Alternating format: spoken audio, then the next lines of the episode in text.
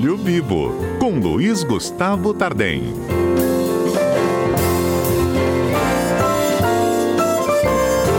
Luiz Gustavo. Bom Luiz... dia, Patrícia. Oi, bom, bom dia, dia para os ouvintes da Rádio CBN. Então, Luiz Gustavo, hoje um assunto que interessa principalmente a quem mora de aluguel. Justamente, Patrícia. É, vamos falar hoje sobre o, o reajuste dos contratos, principalmente dos contratos de locação de imóveis, que é feito com base naquele índice chamado IGPM. Não bastasse, Patrícia, os problemas da pandemia com desemprego, baixa renda da, das pessoas que foram afetadas porque perderam serviço, deixaram de vender seus produtos. O IGPM veio do ano passado para esse ano com tudo. Só para você ter uma ideia, Patrícia, e os nossos ouvintes, é, em 2021, o IGPM, que é o índice de correção monetária, ele acumula uma alta de 15,08% no ano. Nos últimos 12 meses, ele está acumulando uma alta de 35,75%.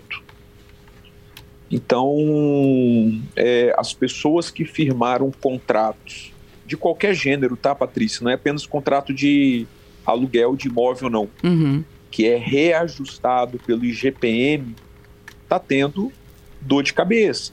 Porque você imagina, é, um reajuste no valor do aluguel de 35%, 30%. Então, assim, isso tem levado, Patrícia, muita, muitas pessoas que estão sofrendo com esse reajuste a questionar perante os seus credores, o proprietário do imóvel, o locador, a substituição desse índice de correção monetária do IGPM para um outro índice, como o IPCA, por exemplo, ou o INPC, que tem acumulado aí uma média de 7, 8% ao ano. É alto, Patrícia, mas é mais condizente com um reajuste de 35, 36%. Aí vem uma pergunta: mas uma, uma parte integrante de um contrato, locatário, ele tem direito de reivindicar a mudança de um índice é, outro. por outro? Uhum. Então, o que, que nossa legislação diz? Se nós formos consultar o Código de Defesa do Consumidor, no artigo 6, é, inciso 5, ele fala o seguinte: são direitos básicos do consumidor a modificação das cláusulas contratuais que estabeleçam prestações desproporcionais ou sua, ou sua revisão em razão de fatos supervenientes que as tornem excessivamente onerosas. Então, se tiver um fato superveniente que torne um contrato, uma cláusula excessivamente onerosa, é direito do consumidor pleitear uma revisão daquela cláusula que não está de acordo com o parâmetro comum, com o parâmetro normal. O Código Civil Brasileiro, Patrícia, também tem um artigo na mesma linha, que é o artigo 478, que fala que nos contratos de execução continuada, como é, por exemplo, um contrato de aluguel, se a prestação de uma das partes se tornar excessivamente onerosa, com extrema vantagem para outra, em virtude de acontecimentos extraordinários e imprevisíveis, o devedor poderá pedir a resolução do contrato ou até a sua modificação. Ok? Uhum, então, assim, okay. O, nosso, o nosso ordenamento jurídico, Patrícia, tem regras que autorizam essas regras. Aquele que está sendo afetado pelo IGPM de maneira tão extraordinária, porque, assim, fugiu do parâmetro normal, pedir uma revisão. E o que, que a gente aconselha?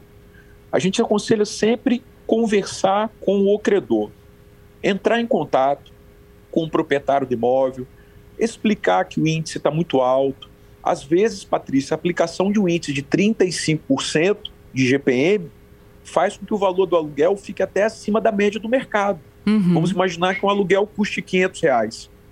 Se, se majorar 35%, de 500 reais ele vai para 650. Se for mil reais, ele vai para é, 1.200 reais quase, 1.150. Então, sim, às vezes essa mudança muda até o valor do aluguel do mercado. Então a primeira orientação, Patrícia, é dialogar e tentar pedir a modificação do índice do IGPM para o IPCA ou INPC. É, Se não não pode, pois não? Não, eu ia falar, o IGPM ele, ele não está tão focado assim na realidade das famílias. O IPCA já é mais próximo de todo mundo, né? Sim, o IGPM durante, o IGPM durante bastante tempo ele estava mais de acordo. Agora, o problema é que o IGPM, como dentro da composição dele, e aí os economistas que estão nos escutando, as pessoas o, da área financeira que estão nos, nos ouvem, tem muita especialidade nisso, o IGPM tem na sua composição alguns índices ligados ao dólar. Então, uhum. com o aumento, a, a, majoração do dólar, o aumento que teve da, da moeda americana, fez o IGPM subir muito. Então, assim, a gente tem, por exemplo, quando a gente acompanha uma convenção coletiva do sindicato dos empregadores com o sindicato dos funcionários, normalmente eles tratam o reajuste do salário com base no NPC, do IPCA. O IGPM não, tem, não é aplicado. Então, assim, houve uma distorção, Patrícia, de 2020 para 2021, e é possível, como já está demonstrando aqui, nesse ano já acumulou 15%, uma nova distorção de 2020 para de 2021 para 2022. Então, assim, está dando muito pedido de revisão de contrato para tirar o IGPM e colocar o INPC, inclusive com decisões favoráveis do Poder Judiciário para fazer essa troca. Uhum.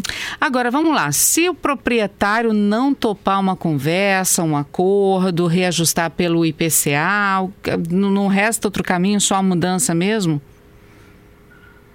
Bem, é, se o proprietário do imóvel é, jogar duro e falar que ele não vai tirar o IGPM, vai, vai insistir no IGPM e ele não quer substituir pelo IPCA, é, de duas uma Patrícia, ou o locatário vai pagar o IGPM, vai ter esse reajuste muito alto.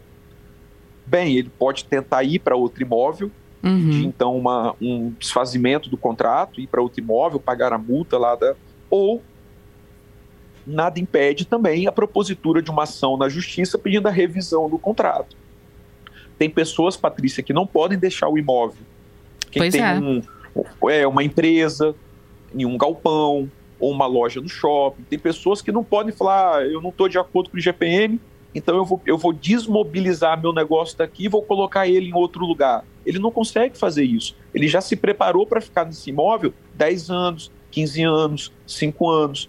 Então, em situações como essa, o Tribunal de Justiça de São Paulo, eu tenho aqui duas decisões, por meio de liminar, ele nem esperou o processo ser finalizado, por meio de liminar, ele substituiu o IGPM por IPCA em situações de lojista de shopping que não tinha como sair para outro imóvel, propôs uma ação revisional com esses argumentos que eu coloquei, do artigo 6 do artigo 478 do Código Civil, e conseguiu no Tribunal de Justiça a substituição do índice.